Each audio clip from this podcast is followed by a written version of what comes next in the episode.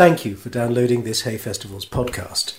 For more information about the Hay Festivals globally and to access our archive, please visit hayfestival.org. Thank you.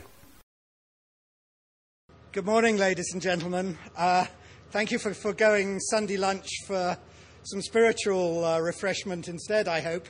Um, and apologies about the weather. I guess there's a certain sort of Christian who would say there's divine retribution involved. Um, I prefer to think it's just Wales. My name is uh, Stephen Bates. I used to write about uh, religious affairs for The Guardian, uh, and I'm here to introduce Bishop Gene Robinson. When I was made religious correspondent at the paper in, in 2000, I was under the impression that we were all pretty ecumenical these days, all good chaps together, all seeing the best of each other tolerant, and understanding. Well, I soon learnt the error of my ways. Terms like heretic and false teacher were being hurled about even in the good old moderate liberal Church of England, and that was only towards Archbishop Rowan Williams. But none was the recipient of more abuse and vilification and vituperation than our guest Gene Robinson. He was elected Bishop of New Hampshire in 2003 and became the first openly gay bishop in church history. Or you could say, the first to be open about his sexuality, a bishop partnered in a same sex relationship. His election by the Episcopal Church, his parishioners in New Hampshire, brought down shed loads of abuse so much so that when Gene Robinson was consecrated bishop, he and his partner, Mark, and the presiding bishop who, con- who conducted the service all had to wear bulletproof vests.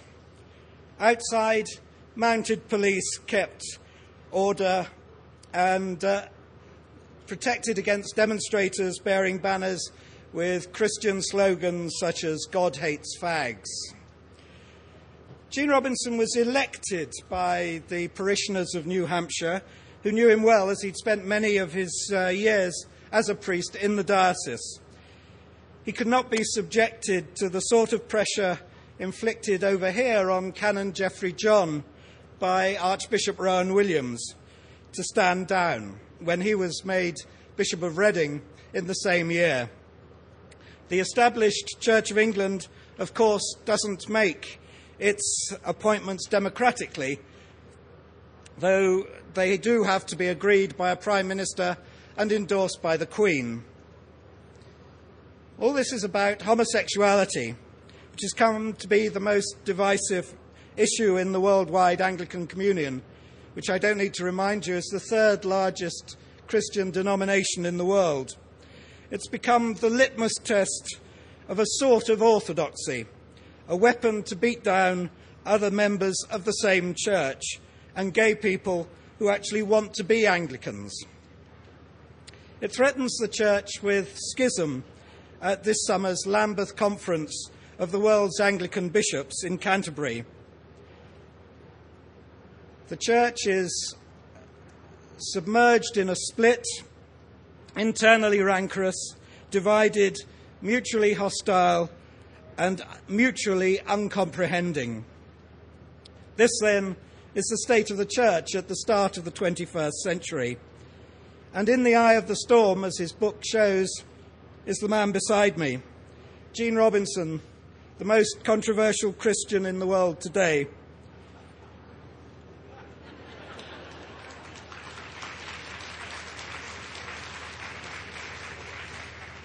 And as you can see, he's terribly dangerous.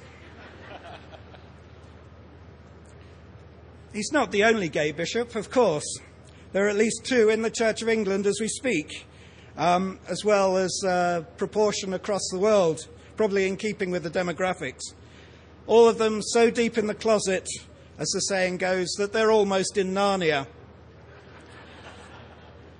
But of all the 800 odd bishops coming to Canterbury in six weeks' time, Gene Robinson is the only one who has not been invited for who he is, for his sexual orientation, not for what he's done.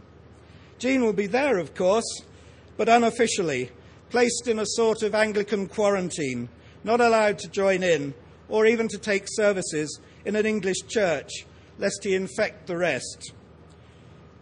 Last year, this is a small plug, I published a book called God's Own Country about religion in America, in the course of researching which I travelled across the States and met a lot of very weird American Christians, believers in the literal truth of every word of the Bible, believers in creationism, believers in George W. Bush's manifest Christian destiny. Gene Robinson is emphatically not one of those. He's eminently sane, orthodox, and Christian, not least in his forbearance. Rowan Williams probably rather wishes he'd keep quiet or just go away, but he's not. He's here today to give you a taste of what he's really like and what he'd say to Archbishop Williams and his fellow bishops if given the chance. But you're here and you can hear it first. Ladies and gentlemen, the Episcopal Bishop of New Hampshire, the Right Reverend Gene Robinson.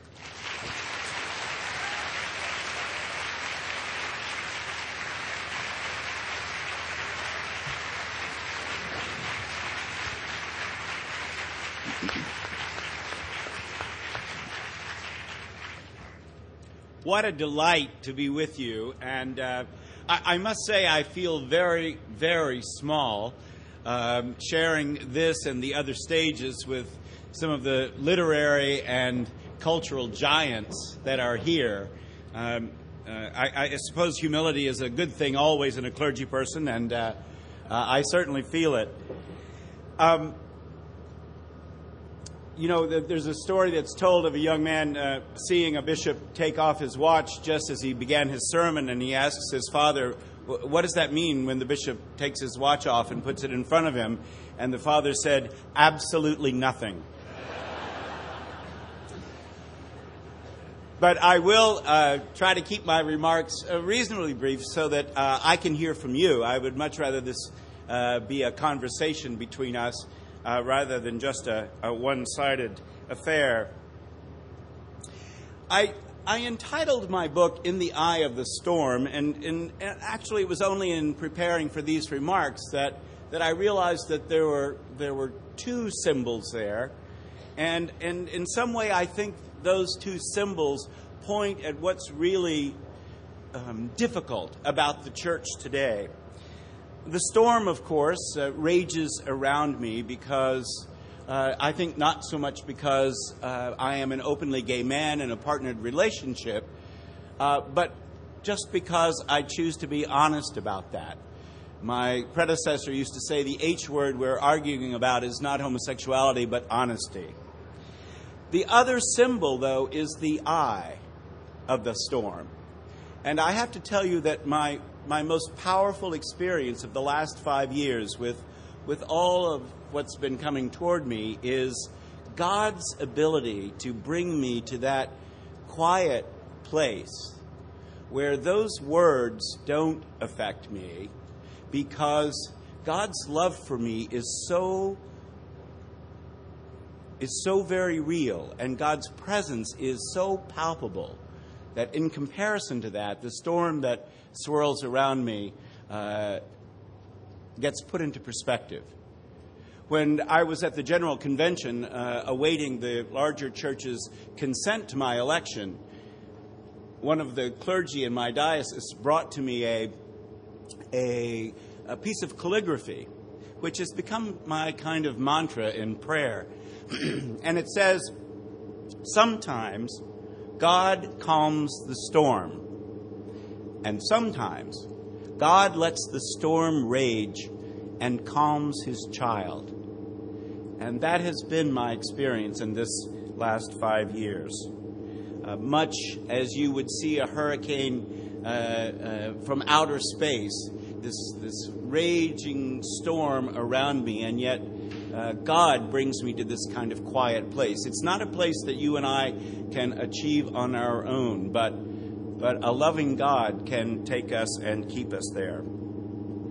those two images of the storm and the quiet eye, I think, point to what really is at stake in, in the church today, which is that all too often it seems to me that the church focuses on religion and not on God.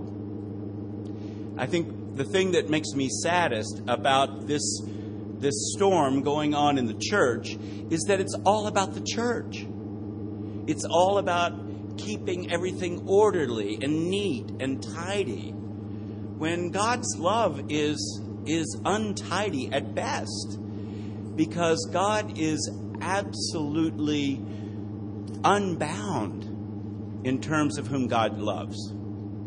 And God is always flying in the face of the boundaries that you and I would always set between us and them. Because in God's economy, there is no them. There is no them. Only us.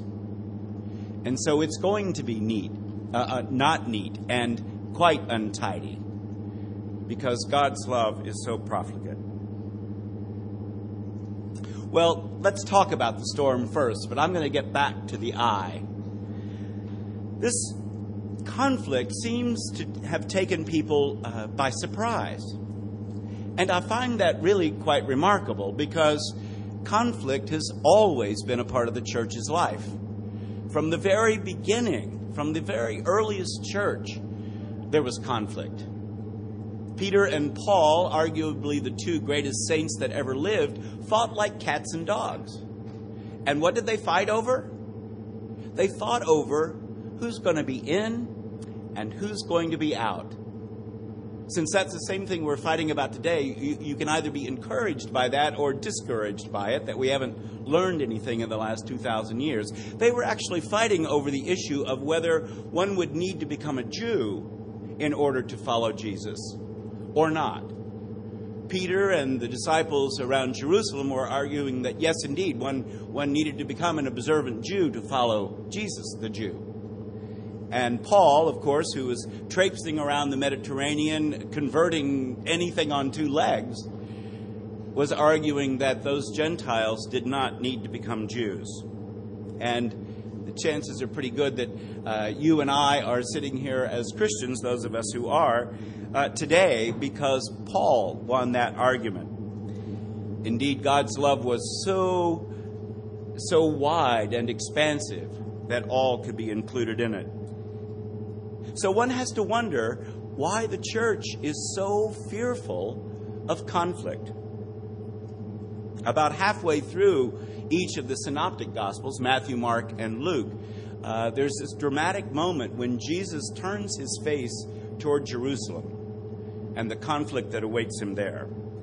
And certainly the, the passion, as expressed through Maundy, Thursday, and Good Friday, and into the miracle of Sunday, Easter morning, uh, is all about conflict and about God's loving us through it.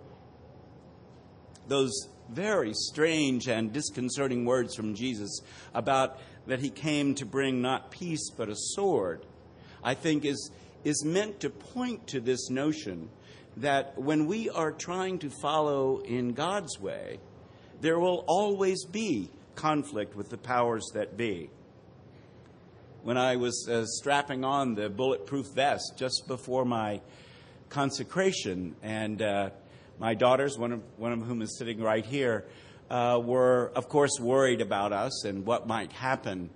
It gave me the chance to say, you know, there are worse things in life than death.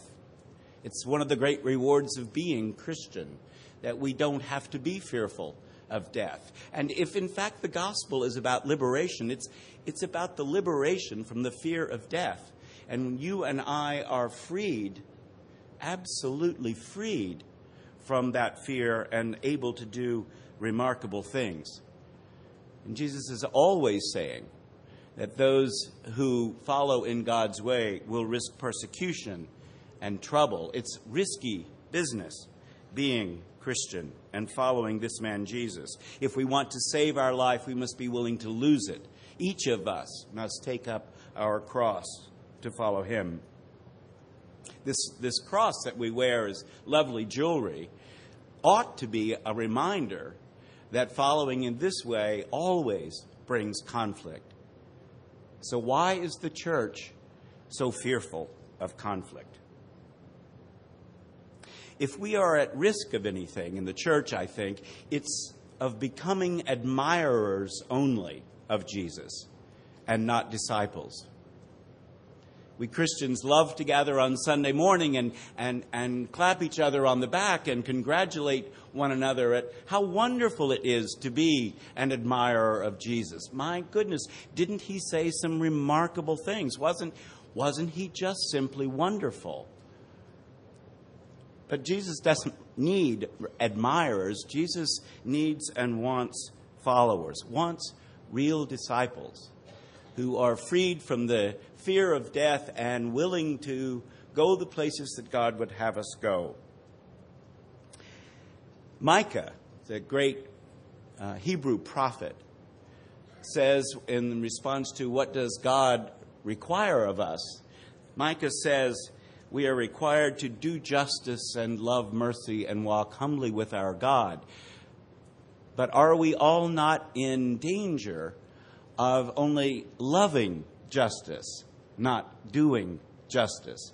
We love to talk about justice. We love to form committees about justice. We love to issue proclamations about justice.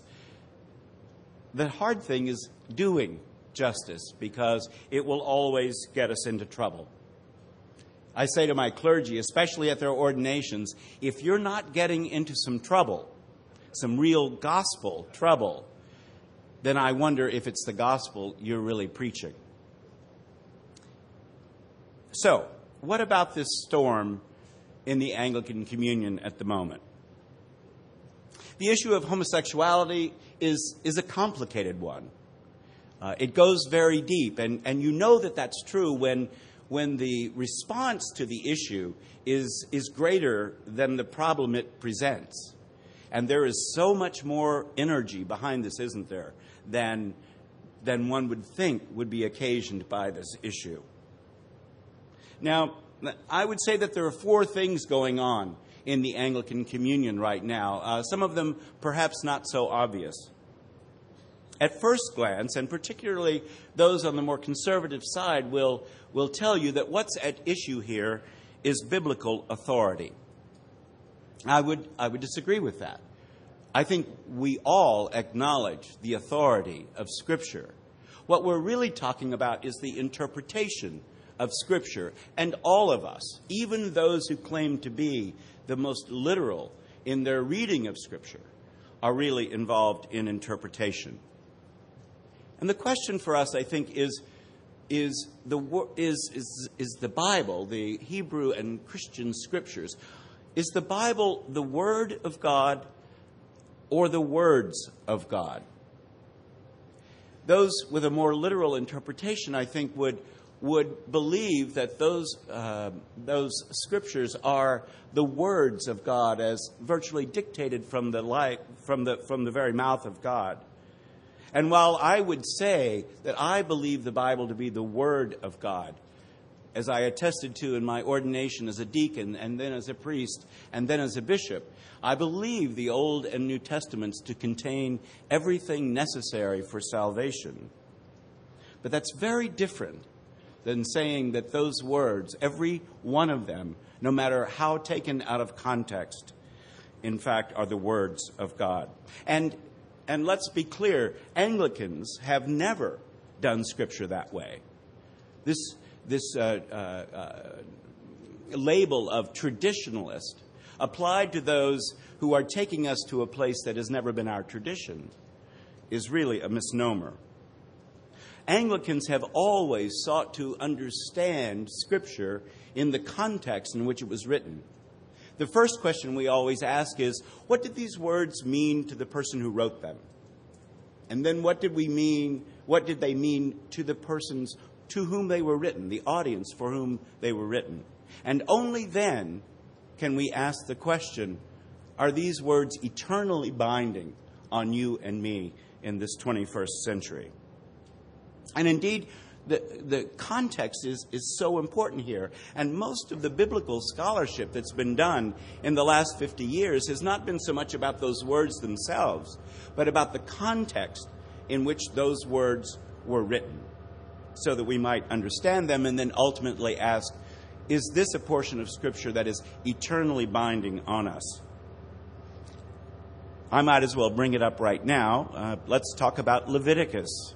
Um, let's remember that there are only seven verses out of all the Old and New Testaments that seem, at first glance, to relate to this topic of homosexuality. So we look back at Leviticus, at that part of the so called Holiness Code, um, in which the Hebrews were given laws by which to distinguish themselves from a hostile culture around them. Because it was a hostile culture around them, uh, growing the population was very, very important. And so some of these laws written in the Holiness Code have to do with valuing and protecting male sperm so that the population increased. Now, we might hold up the part of Leviticus that says, A man shall not lie with a man as with a woman, but we have let go of a couple of the other laws the laws against masturbation. That's spilling one's seed on the ground. Therefore, it, it can't produce uh, children uh, to grow this population.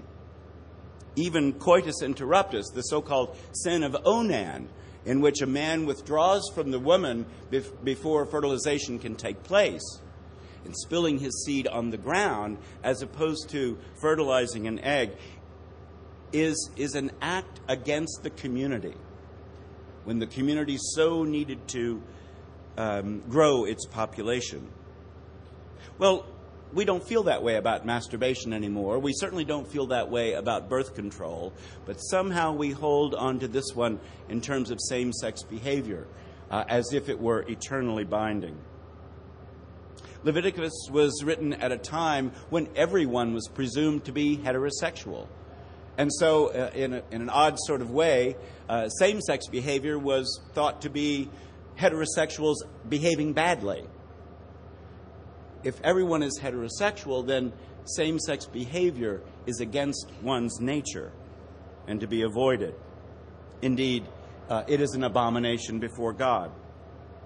And of course, at the time these scriptures and the New Testament were written, we have to understand how male privilege uh, played into the understanding of humankind. It was, it was an enormous privilege to be male uh, rather than female. And in same sex behavior, for a man to allow himself to be treated like a woman was the most degrading thing possible. Indeed, ancient armies, when they, when they um, uh, fought a battle and won, the raping and pillaging that was going on, the raping was of the men of the other army because the most degrading thing that you could do to another man was to treat him like a woman. Our culture is different. Our values are different. I would say our values are better, and as we have come to embrace women as full and equal partners in life and in the church, uh, our context is different. And before we decide that that scripture verse from Leviticus applies to us today, we must ask the question of context. Ultimately, I would say about those seven verses of scripture that seem to speak against homosexuality, and indeed are all negative.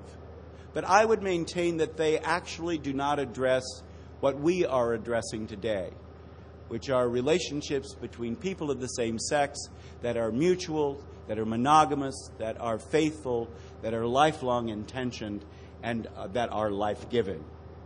I would simply say that Scripture never deals with that situation, with that context, because it simply didn't exist. And we have the very unfortunate thing that many modern translations of Scripture use the word homosexual, which did not even exist in that time. Let's remember that the whole notion of sexual orientation is only about 125 years old.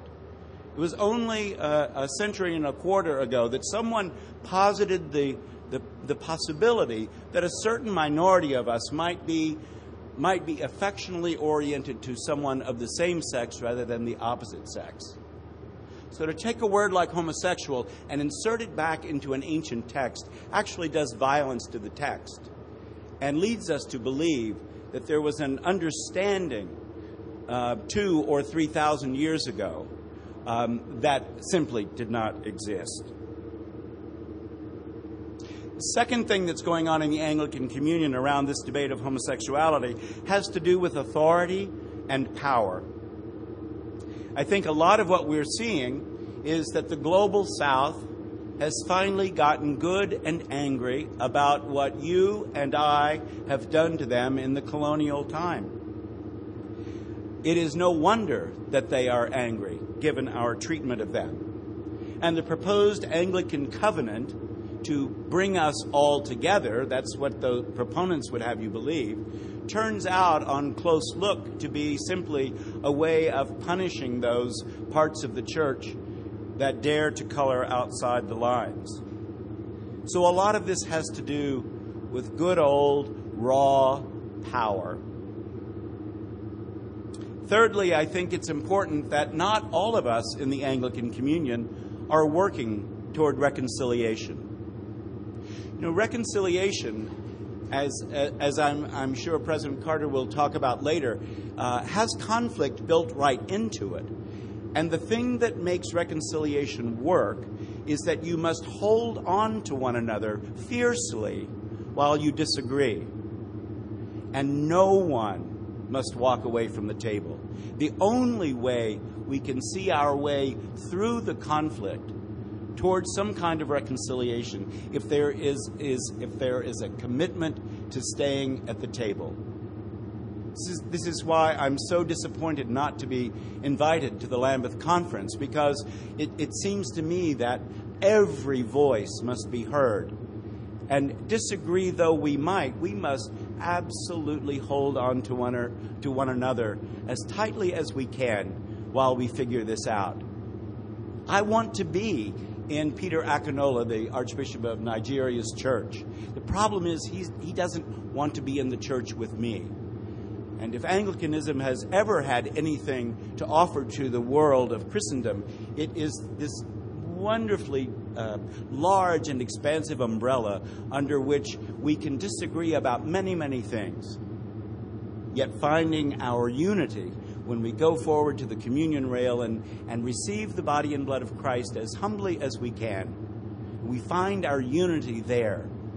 You know, we don't get to choose our family.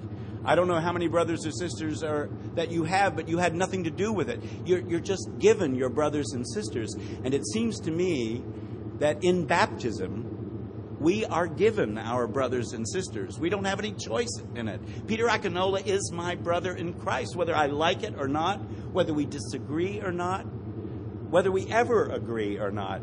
He is my brother in Christ. And lastly, I would say that the resistance that we are seeing in the Anglican Communion, particularly uh, to the American church and to the Western church in general, has to do with the hegemony that Americans and, and Western cultures have had over the world for so long. Perhaps of all the cruel things that have been said about me, uh, the following was uh, the one that I that I smarted from uh, the most at a, at a meeting that involved 32 of the 38 provinces of the Anglican Communion, uh, someone said, You have to understand, we don't see much difference between Gene Robinson and George W. Bush. That was really cruel. He went on to say we see America right now as swaggering around the world like some drunken cowboy, having its way, and the rest of the world be damned. And we experience the election and consecration of Gene Robinson as the American church just swaggering around the world, having its way, the rest of us be damned. I can understand that. And I need my brothers and sisters in the global south those who have been victimized by the kind of uh, colonialization that, that all of us in this room have been a part of. I need my brothers and sisters to tell me that, to help me understand uh, what it is going on in the world. But we also need to understand that this argument that we are having is not just about homosexuality, and it is not just about the authority of Scripture, but is indeed quite complicated. And we will never figure it out. We will never find God's way unless we all stay at the table and hold fiercely to one another while we figure it out. Where will it end? Where will, where will this debate go? Well, your, your guess is as good as mine. I suppose it depends upon the, the balance, uh, the sort of the centrifugal and centripetal forces at play, whether those forces that are actually working to break our church apart will have sway over those of us who are trying to hold it together. I do believe that the Archbishop of Canterbury got it right my exclusion from Lambeth notwithstanding, I think he got it right in saying that this Lambeth conference will be about conversation. It will be about strengthening the bonds of affection. There are to be no resolutions, no, no proclamations, no legislation, only conversation to deepen the trust and those bonds of affection. The church will change. There is no question about it. And what we are told over and over in Scripture, uh, it, it's astounding if you begin to look at it, is fear not. The words be not afraid or fear not occur all through Scripture. Indeed, it, it bookends Jesus' life. You have the angels announcing to the shepherds, uh, Fear not, for behold, I bring you good tidings of great joy. And at the end, at every single resurrection experience, Jesus assures his disciples and says, don't be afraid. Don't be afraid. So, why should we, the church, be afraid of the change that's upon us? We've changed our minds about lots of things. 150 years ago, we were still using Scripture to justify slavery. 30 years ago, in the American church, we were still not ordaining women. You're still not ordaining women bishops here in the English church. Uh, I believe it just failed in Wales as well. Isn't that right? I see some nods. So we change our minds about lots of things. We used to deny people communion uh, after they were divorced. And we would not bless their second marriages. And then, and then we began to realize, I would say by the leading of the Holy Spirit, that we were denying people communion when they needed it the most and we knew that those second marriages were indeed a blessing to so many couples. And so we changed our minds, despite the fact that out of Jesus' own mouth, we have the words that, that uh, remarriage after divorce is adultery. The, the church has constantly changed its mind about things. And why not this? Jesus says this really remarkable thing. I, I, swear I must have read this a thousand times, and until this year, never, never had it sink in. Just before Jesus dies for us, he says to his disciples, There is so much more that I would teach you, but you cannot bear it right now. And so I will send the Holy Spirit who will lead you into all truth. It's, it's, it's an astounding thing that, that God wasn't finished with us when the canon of Scripture was closed at the end of the first century. God was not finished revealing God's self to us. The Scriptures reveal as, as much as God was able to reveal at that time, but but God didn't just sort of uh, turn his back on us and, and uh, wave and wish us good luck and then leave us to our own devices. No, God sent God's Spirit to be with us and to lead us into all truth. Is, is not our progress around the, the acceptance of people of color and of women and of the um, physically handicapped, uh, an unending list of people that we have come to value and love, is, is that not by the leading of the Holy Spirit? And it seems to me that that the question before the church right now is could this also be the leading of the Holy Spirit? Could this not also, the inclusion of gay and lesbian people, could it not also be the work of the Holy Spirit? So, lastly, let me talk about not the storm, but being in the eye of the storm. It seems to me that the world still hungers to know what God is really like. Just how inclusive is God's love? My answer to that is, uh, and I, I've, it's become kind of a joke in my diocese because I say it so often, but God loves us beyond our wildest imagining, beyond anything you can conjure up. God loves us more than that. I, I know what it's like to grow up gay. I learned, like everyone else, that that homosexuals were an abomination before God. It's a kind of, of drilled in self loathing. And it took me um, 39 years to, to understand that God loved me the way I was made. The miracle of Scripture for me is that despite what my church was doing with Scripture, I heard God's voice. I heard God's voice in Scripture saying to me what he said to his son at his baptism, which is, You are my beloved. In you I am well pleased. It is, it is an astounding moment of salvation for someone like me. I know what it's like to be a leper. Can you Think for a moment what it was like to be a leper in Jesus' time. You had to live away from your family. You lived in a graveyard or in a cave. You were required by custom to shout, unclean, unclean, when anyone came close to you. And then this itinerant preacher from Nazareth not only draws near to you, but reaches out and touches you and, and makes himself ritually unclean in doing so. Is it any wonder that it changed lives? It transformed lives. I know what that feels like. I know what it is like to be touched by the hand of God and feel clean for the first time and whole and free. I could never have imagined some 22 years ago when I thought my ordained life was over. I, I could not have imagined having a life as an ordained person in the church, never mind being called to be bishop. People ask me, do I regret the last five years? When God walks so closely with you, when God is so palpably close, how could you ever regret that? And in comparison to that, all the death threats seem like small potatoes indeed. So let me end by just briefly noting what I think I've learned in the last five years.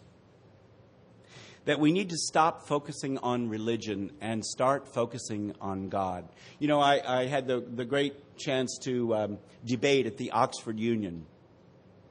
And, and there were 700 young people uh, in the hall, and, and they seemed desperately hungry. Um, they, they had a spiritual hunger, and, and most of them thought of the church as the last place they would look for help in their relationship with God. And that night, I talked about the possibility of having a relationship with the living God. That, that our God wants a relationship with each of us and they were desperate to hear it.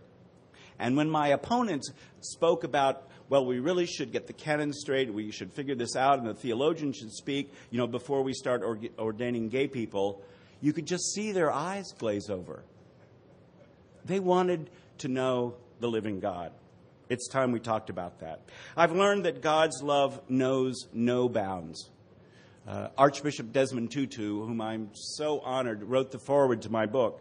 Um, there's one quote that, that even you and I can remember of his. When asked uh, who God loves, uh, he said, All, all, all, all, all, which just about says it. And that includes my enemies and my greatest detractors. You know, Peter Akinola, the Archbishop of Nigeria, and I are going to be in heaven together. I, I say that uh, partly to irritate him, but mostly because I believe it's true. I believe in the end, all of us will find ourselves, by the grace of God, in God's kingdom. And we will get along because God won't have it any other way. So why don't we start trying now? And I've learned that gay and lesbian children are loved by God as well. And that one day, not too very far in the future, we will look back on this debate with as much shame as we look back on the date uh, on the debate over abolition, on our subjugation of women, and all of those things about which we have to feel uh, so badly. And I've learned that the church need not be afraid. We need not be afraid. You know, um, uh, I, I, think Cecil B. DeMille got it wrong in the Ten Commandments. You know, the, the great movie, and the, the ancient Hebrews and Moses get to the, to the, to the uh, Red Sea, and it all just magnificently parts, and there's a, a nice dry path to go, go through. Here's how I think it really happened. I think, I think they got to the edge of the sea, and, and Moses just put one foot into the water, except that the water parted just enough for that one footfall. And then he put the next foot forward, and, and just enough of the Red Sea parted for another dry footfall. I think I think he didn't see the other side. I, I, don't think it was made that easy. I think he was just called upon to take one step at a time in the right direction and trust that God would take care of that step. And I think that's how we're meant to live this Christian life, that we are meant to put one foot forward at a time, and it's not necessary that we see the end. Although I do believe that I know where it's headed. I believe that we are headed for the full inclusion of gay and lesbian people in the life and ministry of the church. That's what keeps me going. I may not live to see it, but I believe without any doubt that that's where we're headed. Let me close with one of my, my favorite pieces of Scripture. And I, I, would address any of you who are gay or lesbian or bisexual or transgendered in, in our midst. And, and, and, and we'll let those of you who are homosexually challenged listen, listen in just a bit. There's this wonderful story in the, the third chapter of Acts. Peter and James are teaching at the temple in Jerusalem, and they pass a man that everyone knows has been lame since birth. And uh, this man uh, is carried every day, and he's left at the outer gate because of his infirmity. He's not allowed into the temple, so he's left at the gate uh, to beg for alms. And, and he begs Peter and James for money, and, and Peter uh, says this amazing thing. He says, Look at us. I don't have any money, but what I have, I give you. In the name of Jesus Christ of Nazareth, stand up and walk. And this man, lame since birth, not only stands up, but begins to run and dance and runs right into the temple, where in his heart he has believed he belonged all along. Gay and lesbian people in the church, we need to live our lives with such joy, with such integrity, with such honesty that there will be no denying God's Spirit in us. And when you think about it, it's what's true of all of us.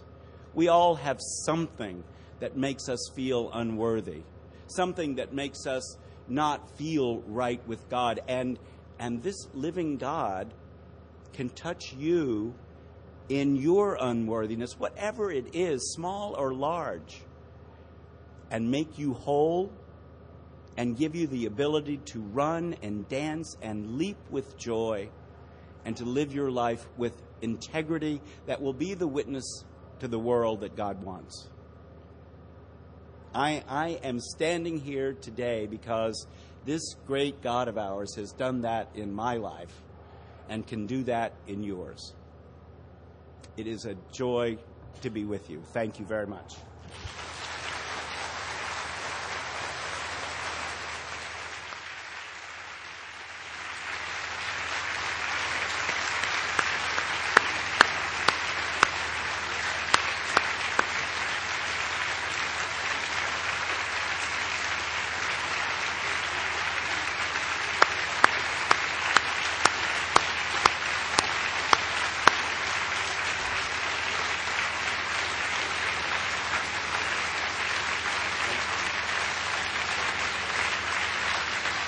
Ladies and gentlemen, ladies and gentlemen, we've got about 10 minutes for questions. From here, it sounds as if there's a jumbo jet taking off just behind us. Can you hear that? We're very sorry about that, but you all need to speak up just as much as us. Who would like to ask the first question? Gentleman at the back there. Uh, could I ask you what you uh, uh, what you make of the stance of the Roman Catholic Church, which is, after all, the, I believe, the largest Christian denomination in the world, uh, on these issues we've been talking about? I, I, have been very, very disappointed, of course, in, in the Roman Catholic Church um, and, it, and its stance. The, the thing that concerned me the most was the, the, the statement made a couple of years ago by, by the new Pope, uh, which once again uh, uh, made the scurrilous and, and, and uh, utterly debunked connection uh, between homosexuality and uh, child abuse. Uh, that, that is so unhelpful and is an act of violence, I think, against, against all of us. Um, and we don't have time to go into this, but I believe that there is such a connection between misogyny and homophobia that the Roman Catholic Church isn't going to get very far around the issue of gay and lesbian people until it makes some progress around women. Uh, that I. I led a, I led a retreat uh, two summers ago with 75 gay Roman Catholic priests from all over America.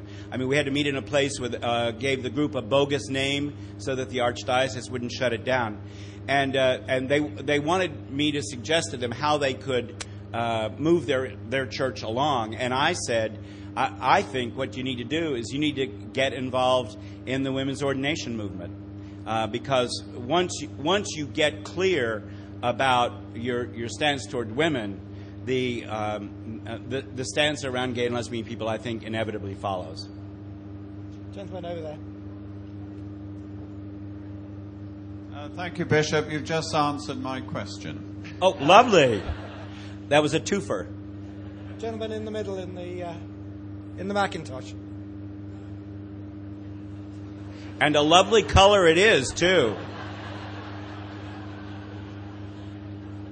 Coming out for pink. uh, uh, Bishop, I wonder if I could ask you to broaden the question in relation to the way the church seems to be out of step with the world. Which is more damaging to the cause of religion and indeed God? Uh, the division caused within the church, caused by homosexuality, or the separation from the rest of the world caused by a rejection of evolution by more than half of Christian Americans? Which is the more damaging? Boy, that's a toss up, isn't it? Uh, they're both terribly damaging. Um, I mean, one of the things that, that really concerns me about this debate that's going on uh, right now in the Anglican Communion is, is that I, it, it just looks terrible. And, and again, I think it, it, it, it portrays a church that is more focused on religion and order than it is upon God and, and God's uh, love and liberation. Um, it, it still astounds me. Uh, I think your, your facts are correct about uh, those who, who, who, think evolution is, uh, uh ought to be taught alongside so called creationism. Uh, I thought we fought and won that battle a long time ago. It, it, it, uh, it's very depressing for me.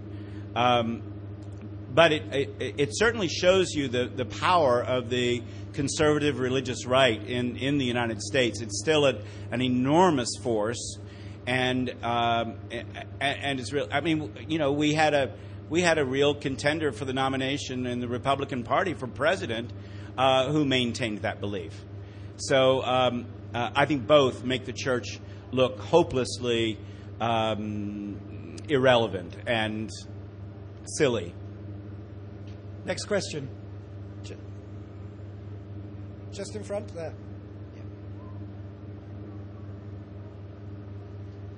I think Yep, you're, it's on. Oh, I think it worries a lot of us in the UK about the close alignment of church and state in the USA.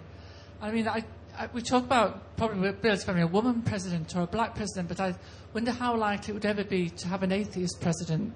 And if you think that, to me, it's a real significant harm in the, in the world as a, as a whole that the American government so closely allies itself with the Christian church. Thank you. Are you not the ones that have an established church? Yes.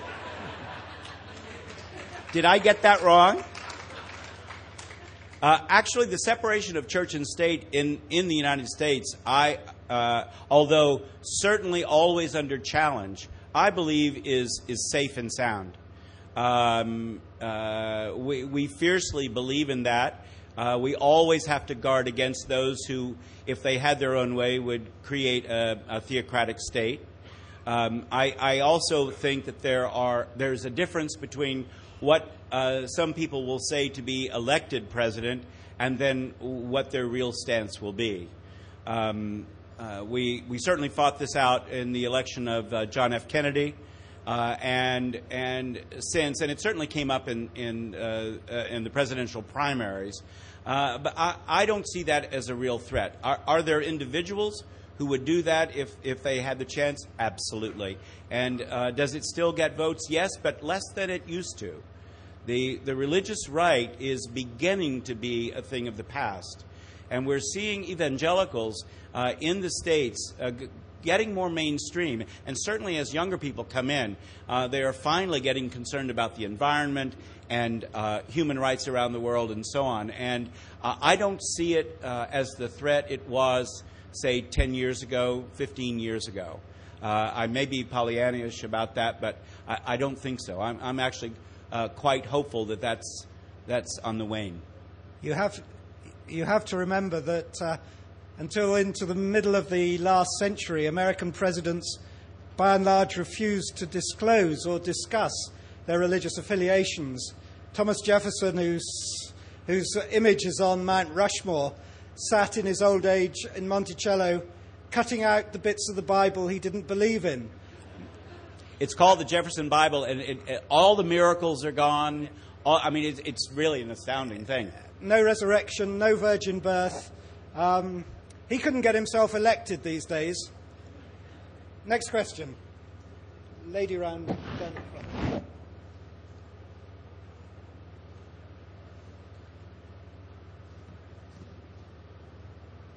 Bishop Gene, I used to work in Africa, and when it rained like this, it was seen as a sign of blessing. I'd like to thank you I for like the blessing that. that, you give to the And- church throughout the world. And it's quite the blessing, isn't it? It certainly is today, Yes. yes, indeed. Um, I understand that not one of the um, bishops invited to Lambeth has refused on the basis of the fact that there will be women bishops present.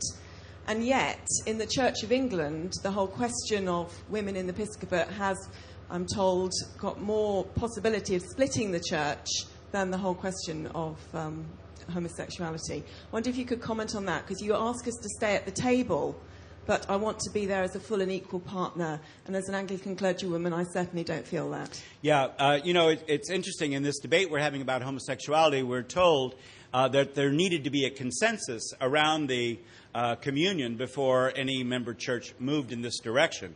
Yet we still don't have a consensus around women um, uh, in the ordained ministry, either as deacons or priests or uh, bishops. We have uh, provinces all over the map on that, some with full exclusion and some with just partial inclusion. Um, you may be interested to know that um, at the last uh, Lambeth conference 10 years ago, remember uh, 20 years ago, it was the year before the first woman, Barbara Harris, was elected bishop in the States. Uh, by the by last uh, Lambeth conference, I believe there were maybe 11 uh, bishops from Canada, New Zealand, and, and the States. At the last Lambeth conference, the bishops were told to leave their rochet and chimeres home. That's the, the, the big billowy white sleeves with the the uh, red um, sort of overgarment because they did. Here's the reason: they didn't want women to be seen in the garb of a bishop, so everyone was told to wear purple cassocks instead. And my understanding is that that is the instruction that has been given again this year. Uh, and that all has to do with, um, well, I hate to say it, it has to do with trying to keep the peace and manage the church rather than lead the church. And what we need is leadership.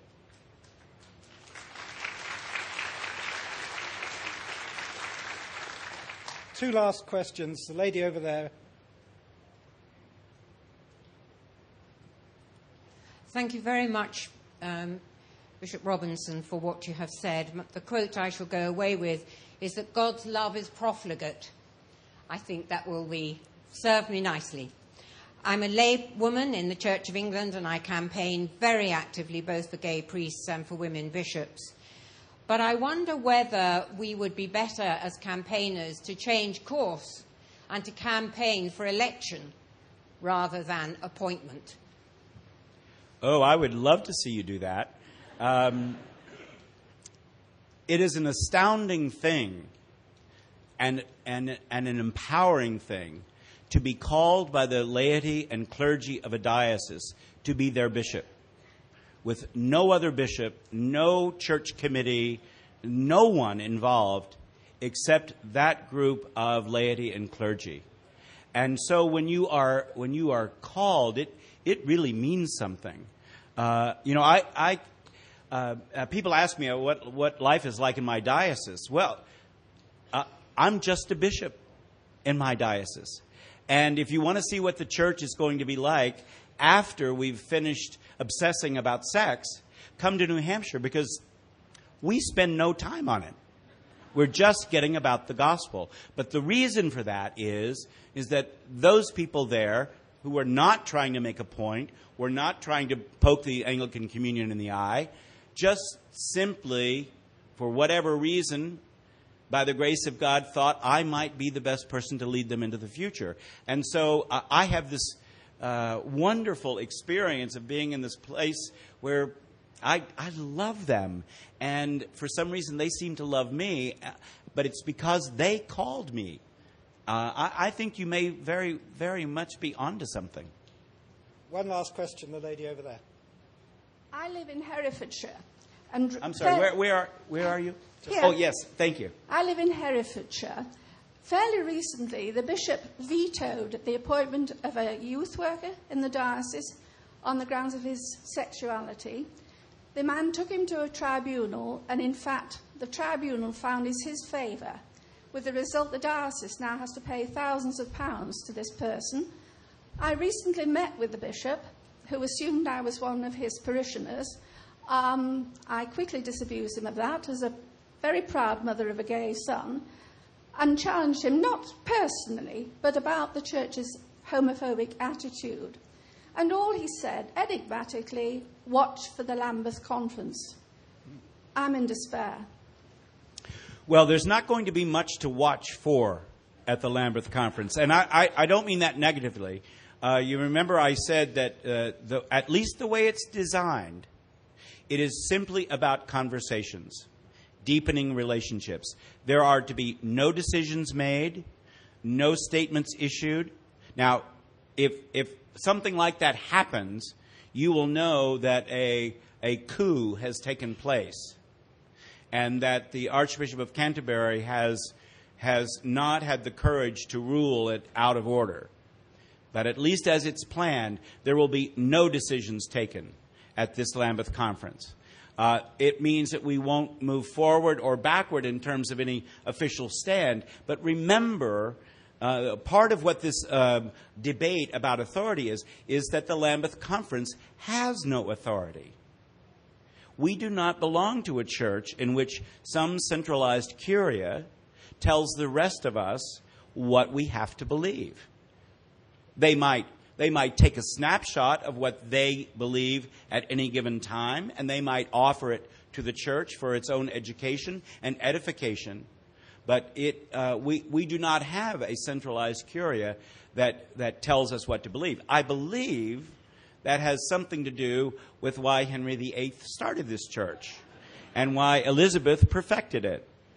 And part of what she perfected was this, this uh, remarkable balance between uh, interdependence and autonomy. And, and that's what we are trying desperately to maintain in the Anglican Communion. Ladies and gentlemen, we, uh, we have to clear the hall because Christopher Hitchens is on next. You'll pardon me if I don't come back for that. I actually had a wonderful chat with him last night. They need a little time and space to uh, clear it out. Um, there are two announcements. Two announcements. Bishop Gene has one. I have the other, and that is um, to urge you all to go to the bookshop where he's going to be signing copies of his book, and you can uh, renew the debate with him there in a few moments. But first, he's got something else to say. Yes, I, have been asked to read this announcement uh, uh, by Elizabeth Bingham, who is the uh, wife of Tom Bingham, the festival president. Uh, and this is about a, a, um, a, collection that is going to be, ta- you know, you really can't have a gathering of the church without a collection. Uh, and let me just read this to you because it, it's a, a, very, very worthwhile uh, cause, and I hope that you will respond generously. SOS Sahel is a specialist charity working in the drylands of Africa. It's having a collection after this talk to raise money for its work in the Nuba Mountains of Sudan, where the population suffered severely during the 25 year long civil war. We shouldn't let the horrors of Darfur uh, wipe out our recollections of the earlier war. SOS Sahel works to regenerate the environment and to improve the livelihoods of both nomads and farmers. It has a long record of achievement in the drylands of both East and West Africa. So please, please give generously. And thank you all so much